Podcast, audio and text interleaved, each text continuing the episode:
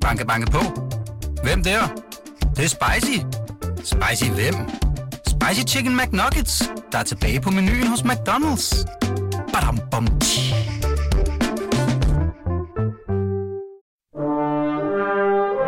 Du lytter til Radio 24 Den originale taleradio.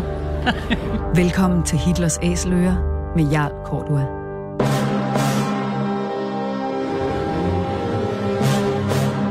Velkommen til programmet Hitlers Æseløer, et program om bøger om den anden verdenskrig. Mit navn er Jarl Cordua.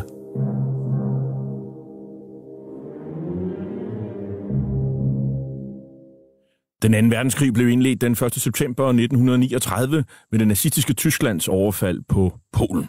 Der var tale om en racistisk erobringskrig, der kostede mellem 55 og 70 millioner mennesker livet, og hvor nazisterne systematisk myrdede jøder, romager, slaviske befolkningsgrupper, politiske modstandere og alle andre, der ikke lige passede ind i deres forestillinger om et ensartet folkefællesskab.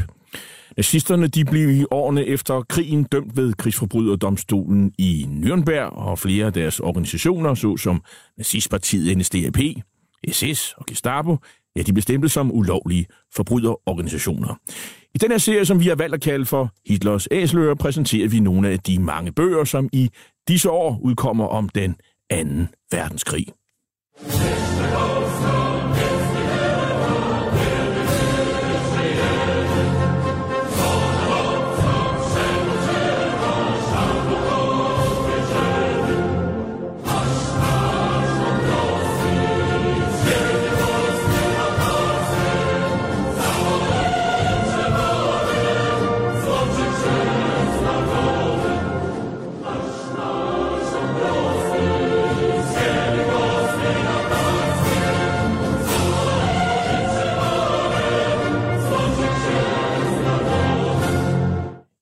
Hørte her, det er Polens smukke nationalsang. Det er en sang, der blev skrevet i 1797, da polske tropper i Italien blev samlet under general Jan Henrik Dabrowski for at genoprette det polske hjemland, som var forsvundet to år tidligere under den sidste af Polens tre delinger.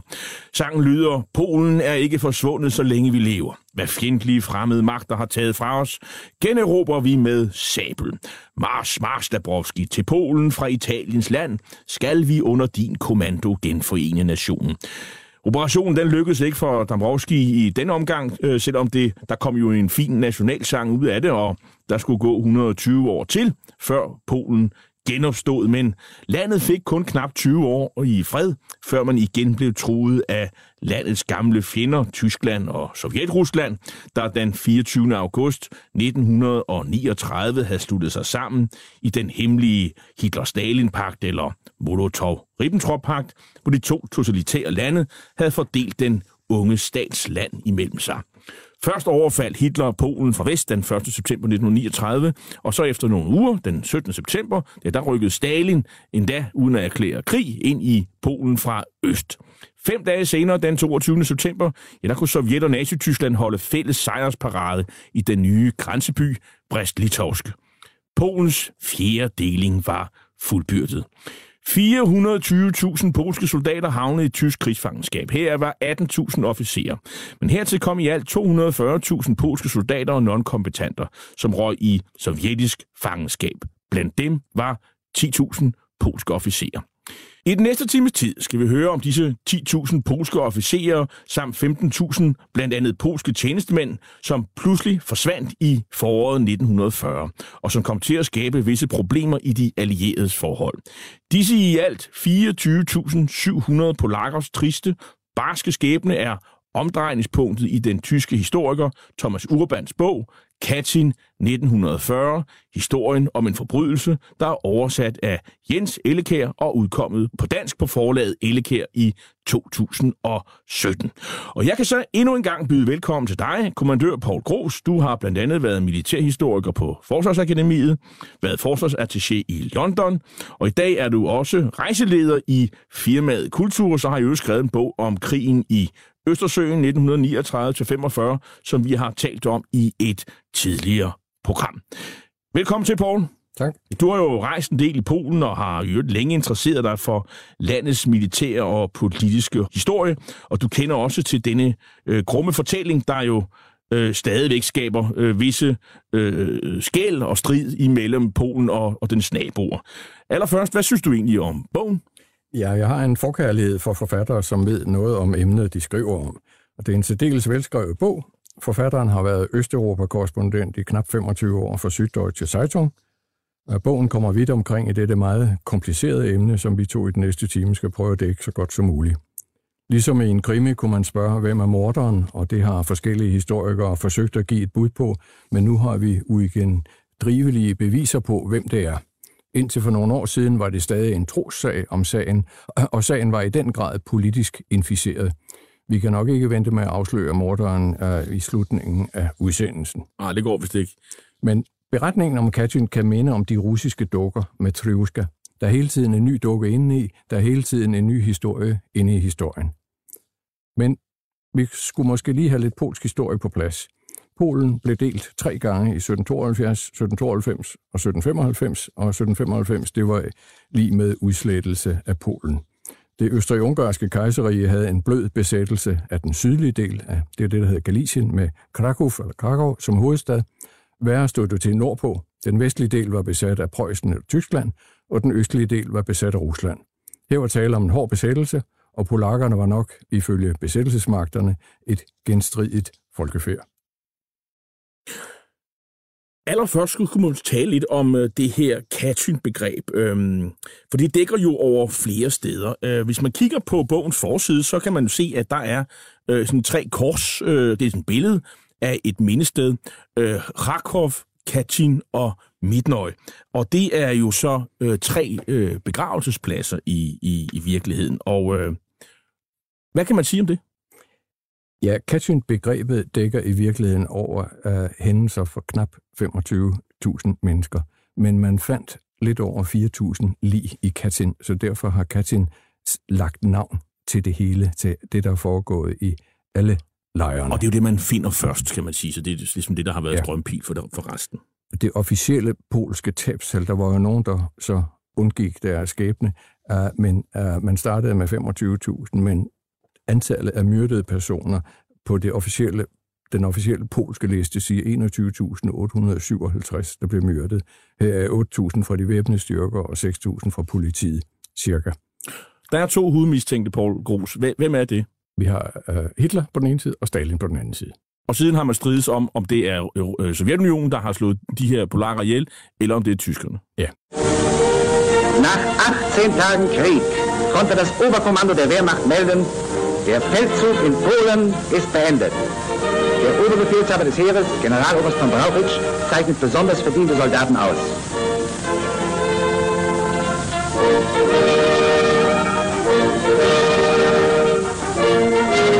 Am 18. Tage des Feldzuges trafen sich in Brest-Litovsk die deutschen Truppen mit den von Osten anrückenden sowjetrussischen Formationen.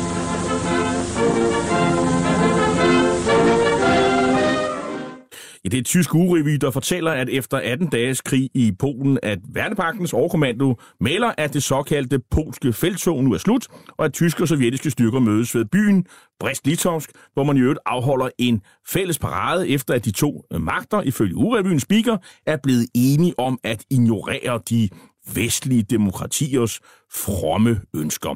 Og nu har man jo delt Polen øh, mellem sig, og man har en masse krigsfanger. 180.000 her er cirka 8.500 officerer og 6.500 politi- og gendarmerieofficerer. Hvad gør man så ved dem?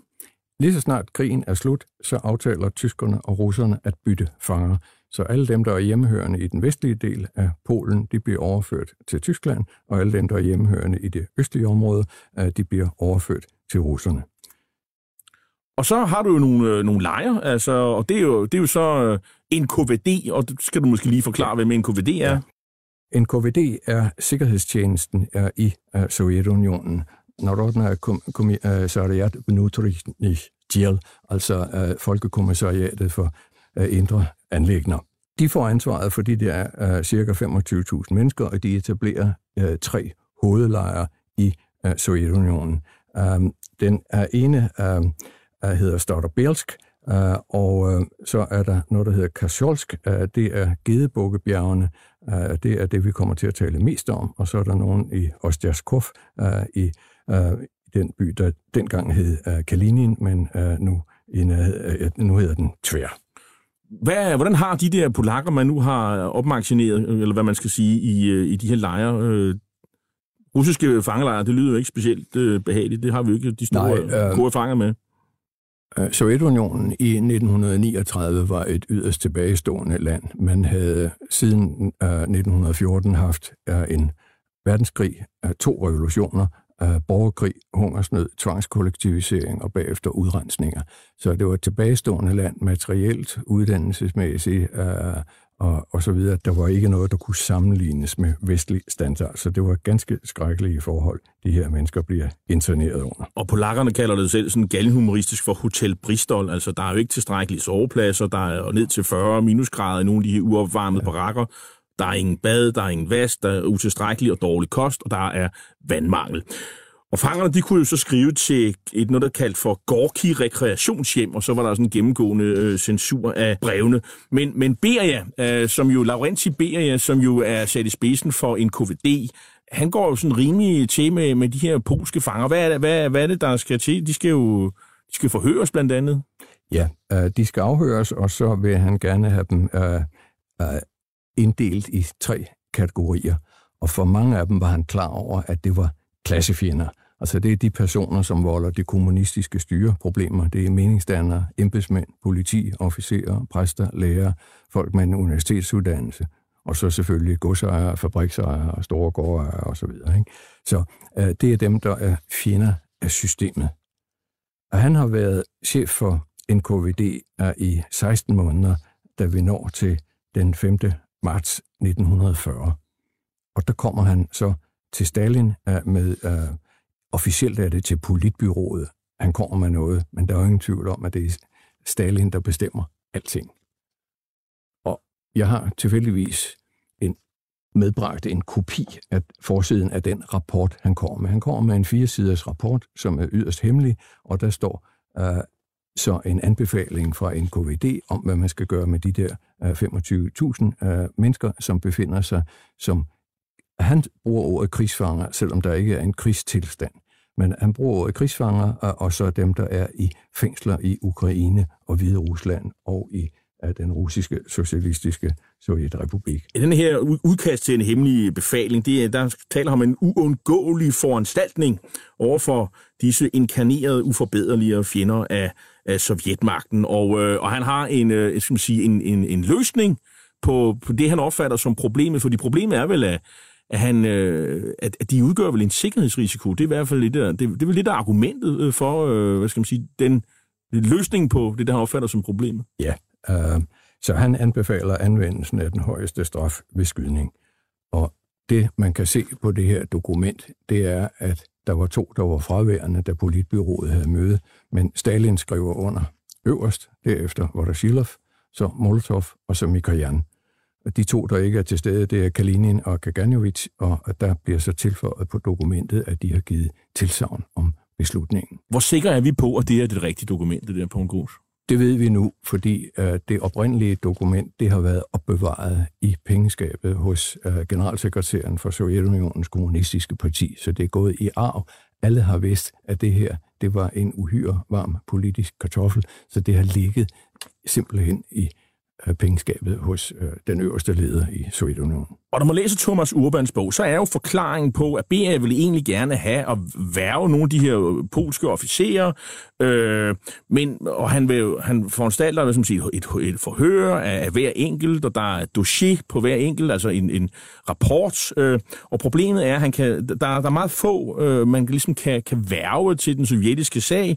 Øh, polakkerne, de er simpelthen stadig, og de opfatter øh, Sovjetunionen som fjenden, fordi de simpelthen har angrebet deres land i øvrigt uden at have glad krig øh, og der er ingen, der vil være informanter. Så, så han står med nogen, hvad skal man sige, med et problem, og det løser han så på, på den her måde. Men altså, øh, på en Sovjetunionen, det er jo i, i hvert fald på overfladen i retssamfundet. Var der ikke en proces? Øh, fik de dømte, man kan oplæst en dom, eller hvad? hvad Stalin ville gerne have, at det udadtil så ud, som om det var en retsstat. Men, men øh, når der havde været de der store udrensninger i slutningen af 30'erne, så var dommen, den var altså aftalt på forhånd. Så selve retssagen var skuespil.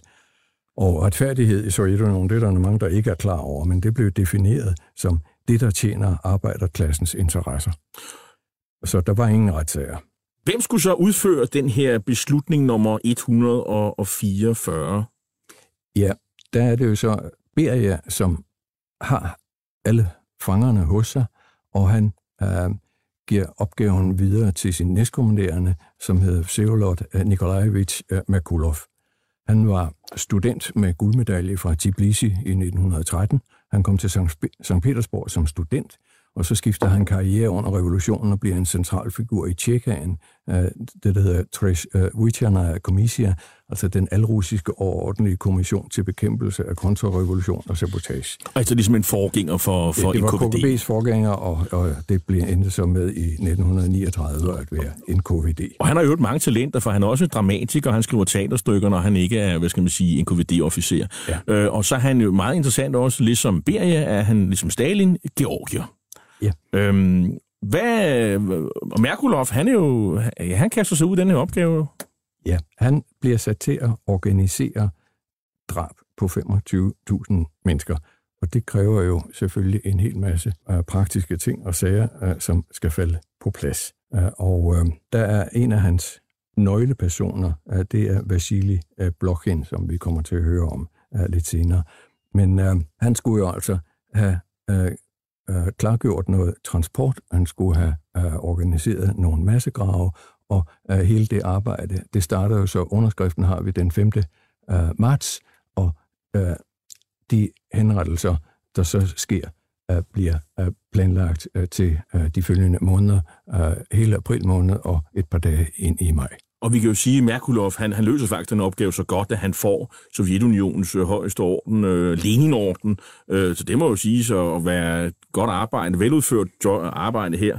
Øhm, og det er jo ikke kun øh, skal man sige, de her officerer, der er i farezonen, fordi øh, deres øh, familiemedlemmer, de lider også en, øh, en grum skæbne, på øh, Paul Grus. Ja, samme dag, som han får underskriften, så beslutter øh, Beria at deportere 60.000 øh, til Kazakhstan det er pårørende til de 25.000. Og det koster også tusinder af livet at, ja. at leve der uden øh, hus, øh, de, og transporten er også ret De blev barsk. deporteret ud til stepperne, øh, og det var ikke fordi, der var en, en by, de kunne komme til. De skulle selv grave deres jordhuler ud. Og så er man så venlig, at deres bolig og der, hvor de tidligere har boet, det bliver så fordelt, det bliver eksproprieret, altså det sted i, i kan man sige, Østpolen, det gamle Østpolen, det bliver tildelt en KVD-officer, en røde her, medlem af Kommunistpartiet og så videre. Og de her drab, øh, jamen det, det er jo ligesom en, øh, hvordan sker det? det er Ja, man prøver at snyde fangerne øh, ved at øh, bilde dem ind, at de skal vaccineres, og på den måde så får de indtryk af, at de er ved at blive repatrieret, altså de skal hjem øh, til deres øh, øh fædreland. Så de bliver øh, udsat for noget togtransport øh, fra de oprindelige lejre til de steder, man har udset som begravelsespladser. Og det er Mednøje, Kartin og Kharkiv, øhm, og det sker jo sådan ved lidt forskellige vis. Nogle gange så er det sådan uh, nogle dødsceller, hvor man kommer ind i sådan et lukket rum, og så bliver de skudt, og nogle andre gange så har man ligesom gravet nogle massegrave, hvor man simpelthen skyder dem ned. Øhm, eller de kommer ind på et kontor intet ligesom, ligesom man ser det i amerikanske øhm, øh, mafia-film. Og øh, vi har faktisk, øh, der blev lavet en film i, i 2007, en polsk film af Andrzej Wajda, som jo er en polsk filminstruktør. Øh, hans far, øh, Jakub Wajda, var jo øh, en af de her polske officerer, øh, der øh, øh, blev myrdet her. Og øh, det, vi skal høre nu, det er en, en, en stump fra, fra filmen, en lydstump, og det, man skal forestille sig, det er en, en polsk officer, der går sådan i perlegruset, eller, hvad, eller noget grus, og går ind til et forhør, og, øh, og der er noget snak, der er sådan en, en, en, en slags forhør, kan man sige, og så lyder der pludselig et skud, øh, og så er der en person, der falder ned på et gulv, og øh, bliver øh, transporteret, slæbt hen til en venten lastbil, der kører tomgang, og så kan man høre til sidst, der afsluttes det med, at der er en spand med, med vand, der skyller blodet væk. Det kommer her.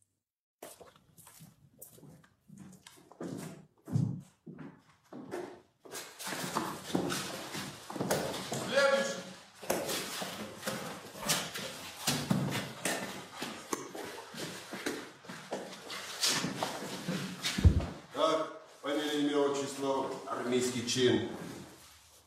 Документы генерала. Рожденного 2 апреля 1892 года. Согласен? Согласен. Забрать.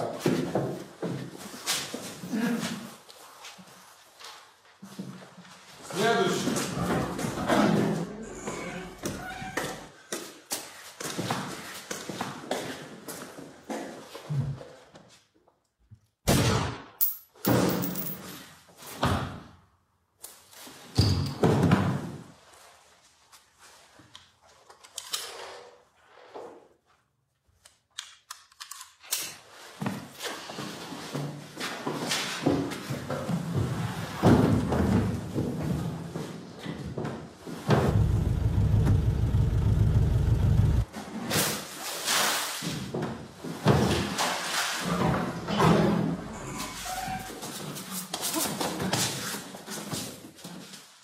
Ja, det er jo dramatiske lydbilleder, kan man sige her, og, øh, og vi ved jo ikke, hvem det er, der, der skyder, men det kunne godt have været Vasili Blokhin, og, og det er jo ret, det er en rigtig fagmand, bødlen Vasili øh, Blokhin, Paul Gros. Ja, vi ved, at netop i Katyn, øh, der opholdt han sig i april og begyndelsen af maj.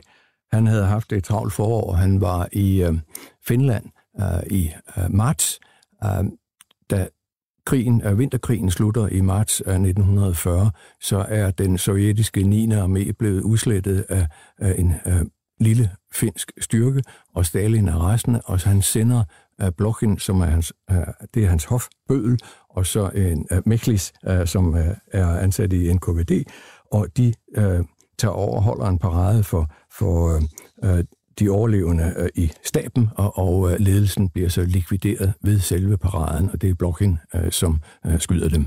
Det er sådan generaler, altså han, det er den ja. sådan nogle, han skyder, og, men nu, nu har han jo endnu større opgave, kan man sige, ja, fordi han så- får travlt nu. Så bliver han sendt videre, og han og to kolleger, de ankommer til området i en salonvogn, og der bor de så den næste måneds tid. Og han har en helt kuffert fuld med Walter-pistoler. Altså tyske pistoler. Tyske pistoler. I 20'erne, der har man bestilt øh, en hel masse Walter-pistoler, fordi de er en meget bedre kvalitet end de sovjetiske øh, pistoler. Og navnlig hvis de bliver brugt meget, så, øh, så øh, er de meget mere pålidelige, Ja, skal tyske pistoler. Han skal være sikker på, at de virker, når han nu er i gang med øh, i, i sving med det, han gør. Og øh, hvor, mange, øh, hvor mange liv har han på samvittigheden? Han starter uh, med at skyde uh, et sted mellem 250 og 300 den første nat, men de finder ud af, at det er lidt voldsomt, så retten bliver sat lidt ned. Uh, men han, han, har, han har formentlig i hele sit liv likvideret cirka 7.000 mennesker. Det er jo en øh, massemorder, der, der, der virkelig øh, øh, også kan sit kram, kan man sige. Øh, Og der er jo flere omkring ham, og alle dem, der udfører de her øh, øh, ting. Øh, hvad, der er jo noget med, altså de kan jo ikke gå rundt og snakke om de her ting. Nej, Øhm, Blokhin, han, blev, han opnåede rang af generalmajor. Han blev afskediget efter upåklagelig og ulastelig tjeneste umiddelbart efter Stalins død. Men så meget kort efter, så faldt Beria i unåde. Så blev han degraderet, og han endte med mere eller mindre at drikke sig ihjel. Han, det hedder sig, at han er blevet sindssyg, og han begik selvmord. Men han døde i hvert fald den 3. februar øh, 55. Og, og så og, og, og Blokhin og alle de andre, de skal jo så øh, holde mål med det, de ser og det, de hører. Og øh, der er jo et dødsstraf, hvis de øh, har tænkt sig at, at, at sige øh, noget. Ved vi, hvor mange, øh, der præcist bliver slået ihjel de forskellige steder på Grus? Ja, øh, altså polakkerne har igen et tal, og ved Katyn ved man, at det er 4.421 lige, vi taler om. Der er en enkelt, som gør modstand, øh, og det er nævnt i bogen. Øh, det lykkedes øh, en af de polske officerer at vride sig løs, få fat i en pistol fra en af, NKVD-folkene og likvidere den ene vagt, og så forskanser han sig. Og det tager dem tre dage, øh, og, de kan ikke komme ind til ham, så de bliver nødt til at aflive ham med giftgas. Hvad sker, med, hvad sker der med line? Uh, man, man, uh, alle line fra en nat, de bliver samlet på en 3-4 lastbiler, og så næste morgen, der kører man ud og begraver dem. Det er lidt forskellige i de forskellige områder, men uh, i uh, Katyn, der er nogle vidner, der er nogen, der har hørt, hvad der er foregået i naboområdet. Og det område, man har i Katyn, det er et rekreationshjem for NKVD. Så de har et afspærret område der ja, i forvejen. Så de lokale ved, at der sker et eller andet april-maj måned 1940. Og der er øh, senere hen for fortæller dem, der også der har medvirket, at der var masser af vodka til personalet, og de vaskede sig med parfume, fordi selv hundene, de ved derfra, de her bødler, fordi de stank af, af ja, formentlig ligelugt og andre ting. Og så holdt man jo så grill og viseaftener ved siden af, af gravene. Øhm, og så, hvad sker der så efter hele den operation? Hvad sker der så med begravelsespladserne, på på Grus? Ja, man gør det, at man, man begraver altså alle de der 4.421 i en uh, nogle otte massegrave, tror jeg det er, dynger en hel masse jord og sand på, og så planter man, uh, omplanter man nogle grøntræer. Uh, og det man kan se, da man finder det i 1943, det er, at man kan se, at planterne er omplantet uh, tre år tidligere. Det kan man se på overringene og, og forringelsen i, i forbindelse med, at de er blevet flyttet. Og så laver man en KVD-dacha, eller sådan nogle, øh, man siger, øh, Ja, det er fortsat et afspærret område. med, med hegn og bevogtning og så videre. Og, øh, og Beria, han er jo en flink fyr, så han øh, overdænger jo personalet, der har medvirket til at, at likvidere de her polske kontrarevolutionære med ordner og betaling. sondern ich wollte zur Wolga kommen. An einer bestimmten Stelle, an einer bestimmten Stadt. Zufälligerweise trägt sie den Namen von Stalin selber, aber denken Sie nur nicht, dass ich deswegen. Du lytter til Hitlers Æseløer på Radio 24 et program om bøger om 2. verdenskrig med Jarl Korva. Und wissen Sie, wir sind bescheiden. Wir haben ihn nämlich. Es sind nur ein paar ganz kleine Plätzchen noch da. Nun sagen die anderen, warum kämpfen Sie da nicht? Weil ich kein zweites Verdun machen will, sondern weil ich das lieber mit ganz kleinen Stoßtrupps mache. Die Zeit spielt dabei keine Rolle. Es kommt kein Schiff mehr die Wolga hoch. Das ist das Entscheidende. Og i dag der taler vi om bogen Catchy 1940, historien om en forbrydelse af den tyske historiker Thomas Urban, og bogen er udkommet på forlaget Elekær, og jeg har kommandør Paul Gros i studiet til at tale om, om, øh, om Catchy og øh, som jo sådan et begreb for, for den, de her massakre, der har været på, der, der var på polske officerer tilbage i, i, i 1940. Og øh, de fleste af de her mænd, øh, der, de, øh, officerer, der blev likvideret, det, det er mænd. Men der er faktisk en enkelt kvinde. Ja, uh, man finder pludselig en dag, hvor der er international opmærksomhed uh, ved udgravningerne, der uh, bliver der helt stille, da der er en, der siger, at der er en kvinde iblandt. Det er Janina Lewandowska. Hun var pilot, hun var datter af en general, medlem af en flyveklub og faldskærmsudspringer, og hun blev så indkaldt til flyvevåbnet i august 1939 og taget til fange af russerne den 22. september 1939. Men det er den eneste kvinde, vi kender til. I oktober 1940, der begynder øh, russerne at øh, erhverve de her polakker til at opstille enheder, altså de andre polakker, i, i, i den røde her. De har dog et problem for, for de polakkerne, og det er jo så øh, dem, man jo ikke har likvideret. De spørger hele tiden efter deres officerskolleger, som jo kunne være egnet til at, at indtræde. Og en af dem, man ligesom har, har været, det er jo en, en Sigmund Berling. Og, øh, og han øh, er sådan en, der går i, i Sovjetunionens hold faktisk hele vejen. Og, øh, og han spørger jo sådan til Merkulov, som jo er ham, der har slået dem ihjel, øh, øh, om, hvor, om vi kunne tage bruge nogle af dem. Og der svarer Merkulov, øh, nej, ikke dem. Med dem har vi gjort en stor fejl, og det kunne jo tolkes som om, at man er klar over, at det var måske en fejl på et rus. Uh, ja, uh, det tror jeg, at russerne finder ud af ret hurtigt. Uh, som uh, du nævner det her med, det er oktober 40, man begynder at uh, være polakker, og det er jo altså uh, tre kvart år før uh, angrebet fra Hitler på Sovjetunionen kommer. Så man er klar over, at tingene går den forkerte vej, så det var måske meget smart at have noget klar til at opstille en her af polakker. Og der var man selvfølgelig interesseret i de officerer, og de 4.000, der ligger i Katyn, det er hovedsageligt reserveofficerer. Den reserveofficersordning, man havde i Polen, var øh, hovedsageligt for universitetsuddannede, så det var øh, 4.000 reserveofficerer med universitetsuddannelse, som er fundet der. 22. juni 1941, der angriber Tyskland Sovjet, og det ændrer jo på mange måder billedet. Nu er flere interesseret i, at polakkerne giver en hånd i kampen mod Hitler, og, og her skal vi høre polske tropper, der bliver sværget ind i den røde her. На главном плацу был зачитан текст присяги. Приношу торжественную клятву истекающей кровью польской земле, измученному под немецким мигом польскому народу, что не посрамлю имени поляка, что буду верно служить Родине. Клянусь сохранить союзническую верность Советскому Союзу, давшему мне в руки оружие для борьбы с нашим общим врагом. Og øh, hvad gør man så ved de øh, polske krigsfanger, man har, øh, for ligesom at motivere dem til at gå ind i den røde her på? Man, man opstiller polske enheder i den røde her øh, under polsk øh, ledelse. Selvfølgelig vil de være under overordnet sovjetisk kommando, men man forsøger at opstille nationale øh, polske enheder. Men man mangler jo altså alle øh, de der officerer, som indledningsvis øh, var faldet i øh, øh, Sovjetunionens hænder. Man giver jo øh, også amnesti, fordi man har buret en hel, en hel, masse inde, ja. og, øh, og der er jo en, øh, en, en general Anders, som jo øh, ja. man sætter i spidsen øh, for det her. Han får lov at oprette en her, men der kommer ikke de store resultater. For det første, så får de ikke det bedste materiel og de bedste beklædningsgenstande fra øh, den røde her. Og den røde her er jo ualmindelig øh, meget på den i krigens øh, indledning. Øh, der står det meget skrald til med alle former for forsyning. Altså, der er mangelvarer, og polakkerne får altså ikke det bedste. Dermed kommer de heller ikke op i en høj træningsstandard, øh, lige sådan, at man kan indsætte dem.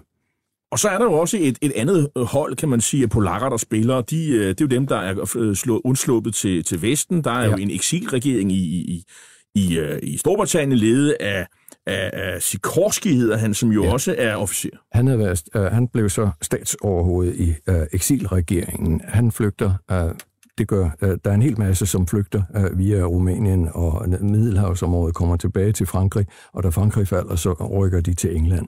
Så der bliver opstillet en polsk her der også, og der bliver opstillet en eksilregering. Sikorski øh, bliver chef for den, og Sikorski og andre, de mødes jo altså med Stalin et halvt år inde i krigen. 3. december 1941, og, og der er jo sådan set i, i øh, Thomas Urbans bog hele replikskiftet mellem de her, fordi der var jo lavet en aftale mellem den russiske, sovjetiske ambassadør uh, Majski i, i, og Sikorski i, uh, i, i London, øh, fordi nu slår man jo planterne sammen, men der er to u- uafklarede spørgsmål. Det er Polens østgrænse, som jo er annekteret af Sovjetunionen, og så er det, hvor er de der polske officerer blevet af? Det er jo de spørgsmål, man hele tiden stiller, og, og man stiller det også til, øh, til Stalin den 3. december, og, og, og hvad svarer Stalin? Øh, Stalin lader som om, han tager øh, meget alvorligt på spørgsmålet. Han øh, øh, fingerer en opringning. Han ringer til nogen, og de ringer så tilbage.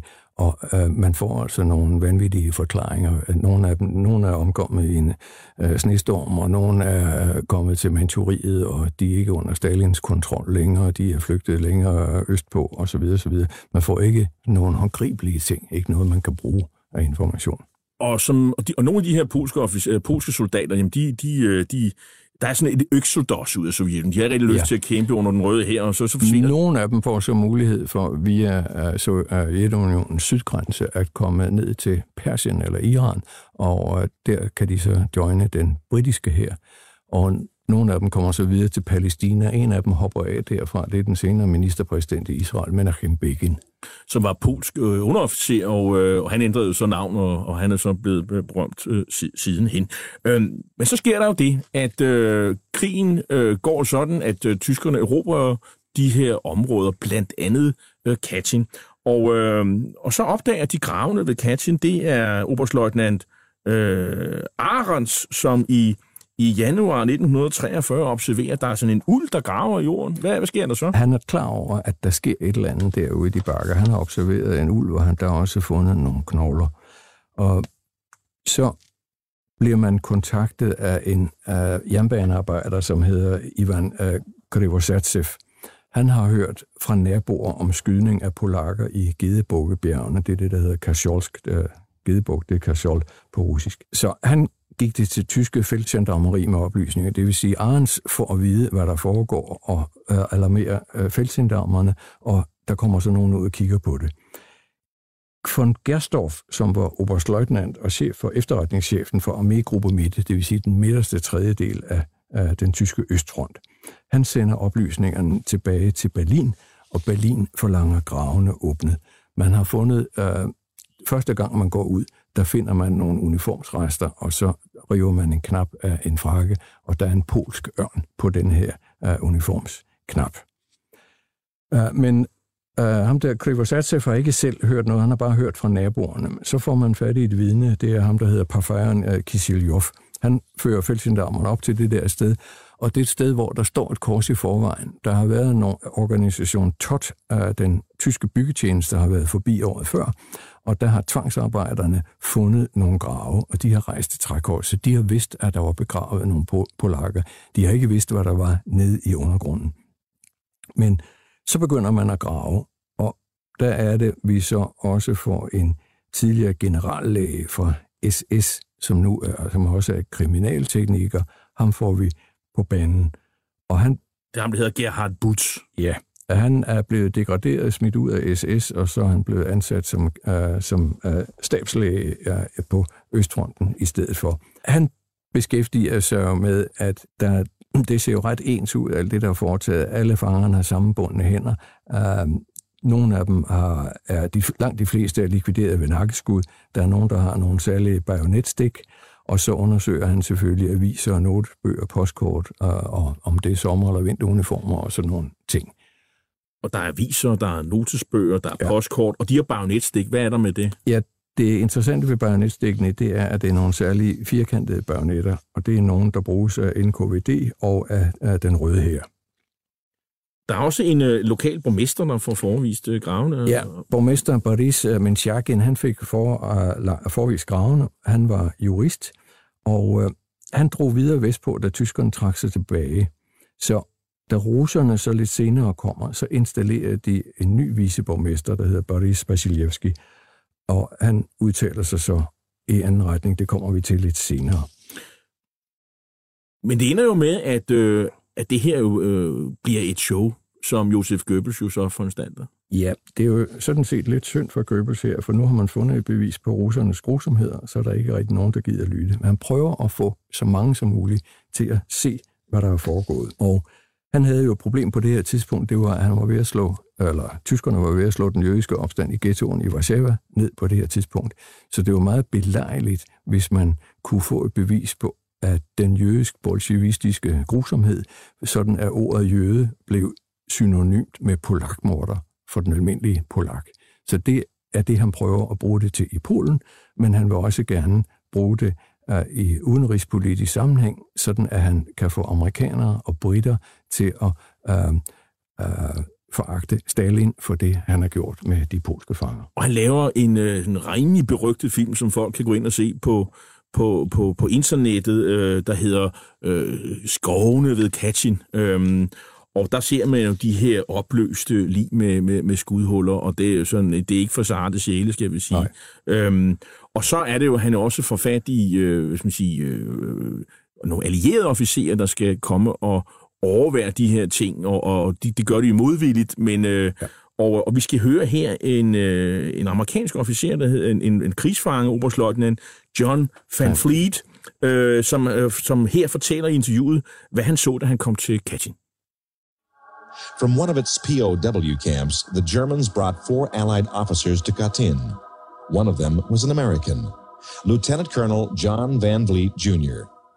Dr. Boots, who claimed to be a, uh, a forensic specialist, had a little rod or possibly a pencil. I couldn't tell what it was, but he would raise the head from the body, which was lying on its back, up, and there on the back of the head was the entry wound, a small hole, which he could thrust the pencil into.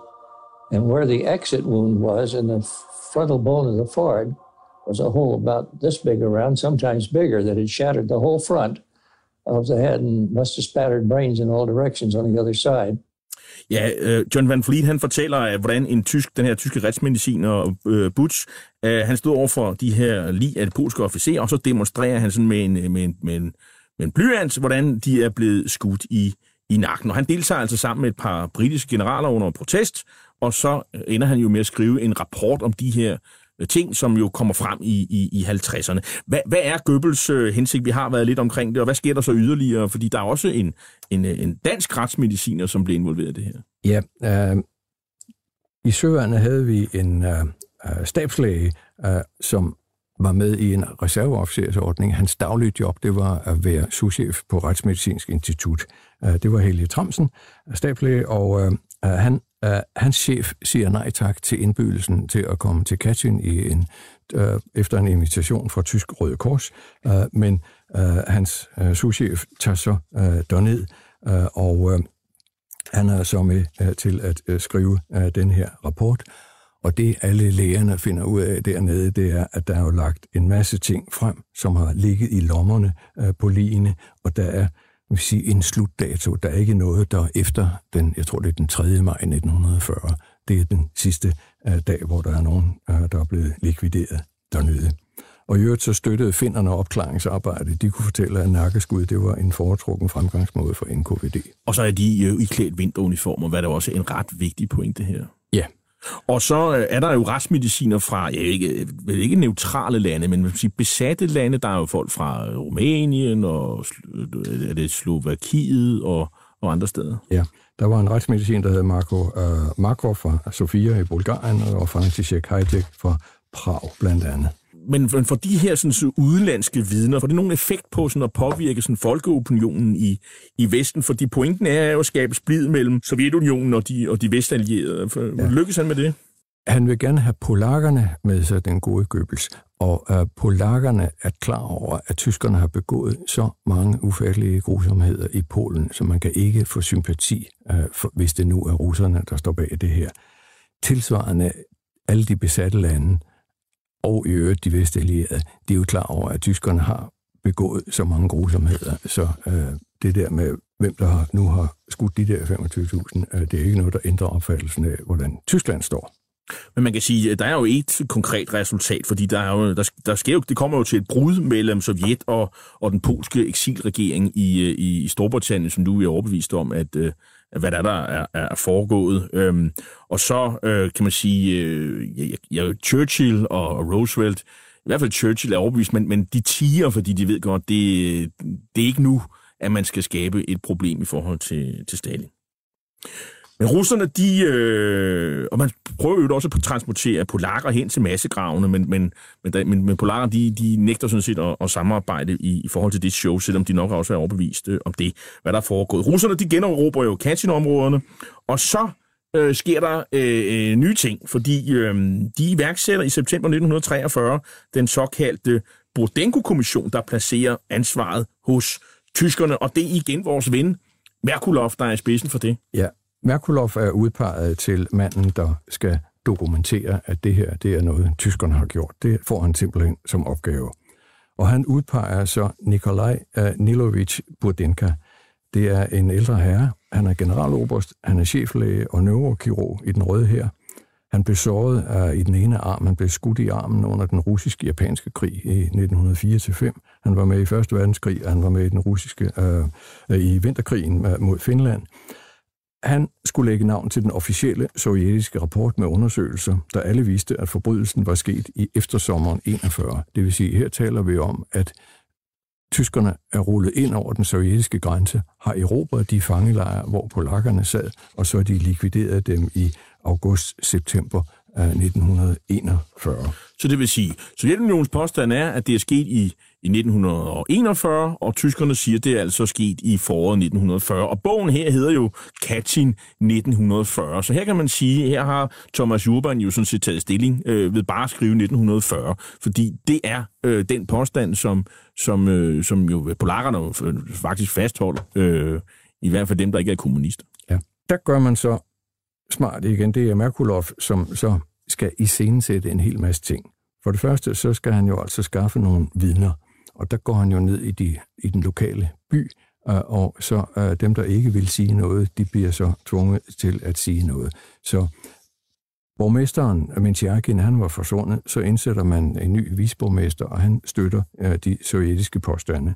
Og så er der 95 øvrige lokale vidner, som bliver drejet til at udtale sig til fordel for Sovjetunionen. Og så arrangerer man presbesøg. Og det er jo så BBC, der kommer ræsende. BBC sender en journalist, der hedder Alexander Wert, og han var, havde meget kommunistiske øh, sympatier, og han roste Bodenka-kommissionens arbejde. Øh, og med i delegationen, der er Averell Harriman, også den sovjetiske, øh, den amerikanske ambassadørs datter. Og hun siger, at hun er blevet forelagt et brev ved de her grave, som er skrevet i september 1941, og det er simpelthen et bevis på, at det er tyskerne, der har gjort det. Det var selvfølgelig en forfalskning, som var lavet af Merkulovs folk. Men der er jo andre journalister, der bevarer deres kritiske sans og mener, at det hele er øh, iscenesat. Og Bodenko-rapporten, den bliver sådan brugt til skueprocesser mod tyske officerer og, og, og, og brugt som bevis over for de polske soldater, der er jo i den røde her omkring ja, tyskernes ugerning. og efter krigen bliver der hængt henholdsvis 10 og 8 tyske officerer for deres deltagelse i Katyn-massakren, selvom den var begået af en KVD. Og det er jo ikke farligt at have været med på skal man sige, tyskernes vidneliste efterfølgende. Ja, alle de vidner, som havde støttet tyskerne i 1943, de bliver truet af Sovjetunionen på en eller anden måde. Øh, Stabslæge Tramsen, han mistede en datter ved en gasforgiftningsulykke i Warszawa. Den ulykke, den er ikke opklaret, og der er ingen, der siger, at det er en ulykke. Den rumænske retsmediciner Alexander, Alexander Birkle, han blev kvæstet i New York ved et trafikuheld, kort efter han havde vidnet i en amerikansk kommission. Hans kone og datter hjemme i Rumænien, de får hver fem års fængsel for kollaboration med en statsfjende, og efter Stalins død, der blev straffen halveret. Men øh, og Kreml, de vil jo gerne have, at det her skal være en sag ved Nürnberg-processerne, altså at tyskerne skal udpeges som, øh, som ansvarlige, men det lykkes ikke helt, det der. Nej, at den løber af sporet for dem, og det har blandt andet at gøre med, at i forbindelse med krigens afslutning, der får amerikanerne kontakt til tre officerer fra den tyske hær. Den ene, det var efterretningsofficeren fra armégruppe Mitte, Rudolf Christoph von Gerstorff.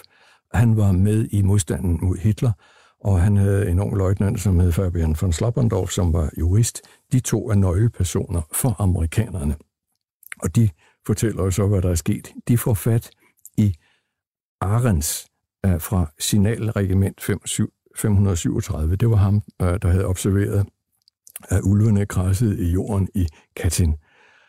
Der har russerne i mellemtiden fået lidt galt fat i hans navn og hans enhed, så de tror, at det er en pionerbataljon, det vil sige nogen med gravemaskiner, som har været derude og begrave en hel masse osv. og så videre. Og det viser sig, at det var faktisk ham, der fandt dem. Og han har dokumentationen i orden, fordi i august-september 1941, øh, hvor uh, disse polakker skulle være skudt af tyskerne, der var han på kursus hjemme i Tyskland, så han har ikke været der. Så det vil sige, at de prøver på at hænge det op på en mand, der i virkeligheden er ret øh, centralt vidne, og det vil sige, at de har klokket, i, ja. og det ender jo med, at, øh, at, at sagen bliver ligesom frafaldet. Ja, og, og en af nøglepersonerne på sovjetisk side kommer til at kveje sig, og han begår selvmord på hotelværelset. Det, man skal, det skal man lade være med at, at kveje sig i de her situationer. Men alligevel så, Bodengo-rapporten er ligesom det, kommunisterne kører med i, i årene fremover, og, og så langsomt i Amerika begynder man ligesom, der er flere kommissioner, der ligesom øh, øh, får forvendt stemningen, øh, Øh, der den kolde krig sætter jo ind. Øh, der er blandt andet øh, Madden-kommissionen, øh, hvor, hvor Van Fleets øh, som siger, rapport øh, spiller en, en rolle. Stalin, han, øh, han dør jo i 53, øhm, og så er der Khrushchev hemmelig tale, hvor man jo taler om Stalins forbrydelse, men altså ikke et ord om, om, om, om Katyn. Og, og på et tidspunkt så finder jo børn nogle knogler ved blandt andet gravene i Kharkiv, og, øh, og, og så øh, rykker KGB jo i aktion, fordi det, det skal jo helst ikke frem alt det der. Ja, øh, så man er jo stadigvæk klar over, at det er en varm kartoffel, så alt det der, øh, hvor der bliver fundet knogler, det bliver dækket med beton, sådan at der ikke er nogen, der kommer ind, og det bliver også indhegnet. Men hvad gør man de, med, med de polske kommunister? Hvad, hvilken version abonnerer de på? Ja, de har jo ikke noget frit spil. Uh, I hele Stalin-tiden, der blev de jo tvunget til at have den officielle holdning. Men det, der er ganske mærkeligt, det er jo altså et nationalt polsk traume, det her, vi snakker om. Alle polakker har fra 1945 vidst, hvem det var, der likviderede officererne i Katyn og i de øvrige lejre. Men de må ikke tale om det, og hvis man taler om det, så får det visse repressalier. Og vi skal faktisk helt frem til til 1980'erne, hvor at øh, den, den daværende øh, polske øh, statschef øh, Jaruzelski, han begynder at, at sætte Gorbachev under pres. Der blev fremlagt nogle historikerkommissioner og andre ting, man kræver af, at der ligesom får afklaret de her ting. Og hvad ender det med, Paul Grus? Vi får jo altså også Lech Valenza på banen her, men, men vi, vi har et meget stort politisk pres fra polakkerne til at få offentliggjort noget om, om sagen. Og man vil også gerne mindes offerne rigtigt, øh, og ikke øh, transporteres hen til det forkerte mindesmærke. Jeg tror ikke, vi fik nævnt, at der, var, der er to byer, der hedder Katyn. En, der hedder med KH, og en, der hedder H. Så russerne har øh, uh, lavet et uh, mindesmærke ved den by, der hedder Katyn, uh, lidt nord, uh, nordvest for Minsk, uh, og uh, der kommer den amerikanske præsident hen og lægger blomster på et tidspunkt. Det er Nixon. Og de ligger, for, de ligger langt fra hinanden og har intet med hinanden at gøre. Intet. Men så, men så ender det jo med, at Moskva langsomt indrømmer uh, en vis uh, skyld. Og der skal vi jo helt hen til, til 13. april 1990, hvor at Jaruzelski jo får en eller anden form for indrømmelse han, han får en indrømmelse fra Gorbachev, men Gorbachev er ikke meget for det. Så vi skal sådan set helt videre til skiftet mellem Gorbachev øh, og Jeltsin. Og Jeltsin finder så dokumentet i øh, det, jeg viste der før, med Stalins underskrift. Som har ligget i en bankboks. Det har ligget i generalsekretærens bankboks, og som præsident for øh, Rusland, der har han nu arvet indholdet af den boks der forærer han så en kopi for øh, åben skærm til Lech Valenza, som er på besøg i Moskva. Og det sker den 14. oktober 1992, og så lever Kassinsbøgelse jo videre, fordi der sker jo så i et flystyrt i Smolensk den 10. april 2010, og anledningen var en mindehøjtidlig for 75 år for Katyn-massakren, og der styrte jo så det her fly ned med den polske præsident og ministre og alle mulige andre 100 polske... Det var hele eliten i Polen. Uh, præsidenten, nationalbankdirektøren, uh, Simons formand og uh, ærkebiskoppen og, og, og så videre, så videre. Meget kort her til sidst, uh, Paul, Paul Gros. Det er, jo, det er jo et forhold, der stadigvæk præger de pols-russiske forhold i, i dag. Man taler om, at det er en usonet forbrydelse. Tror du nogensinde, det kommer til at blive, og man, man bliver forsonet omkring de her ting? Uh, nej, der er et meget stort nag i den polske befolkning, og man har ikke fået nogen indrømmelse uh, fra russerne i retning af et, noget i retning af en undskyldning. Når man spørger Putin, så siger han, der ligger jo utrolig mange sovjetborgere her, så vi er også ofre. Øh, så han prøver at fortælle, at øh, de russiske borgere er også ofre for kommunismens forbrydelser. Tak til dig, Paul Gros, fordi du var her i dag. Du er kommandør, forfatter, rejseleder hos rejseselskabet Kulturs, øh, fordi du kommer og fortalte om bogen Katyn 1940 af den tyske historiker Thomas Urban. Bogen er udkommet på forlaget Ellekær og oversat af Jens Ellekær. Hitlers æsler er slut for i dag. I teknikken sad Jens Marot, og jeg hedder Jarl Cordua, og er vært og tilrettelægger programmet. Du kan genhøre dette program og de andre programmer i serien som podcast via radio247.dk. Vi slutter dette program med filmmusik, nemlig temaet fra filmen Katyn, komponeret af den polske komponist Krzysztof Penderecki, der ligesom filminstruktøren Andrzej Wajda i øvrigt også havde slægtninge blandt de myrdede polske officerer. Tak for i dag.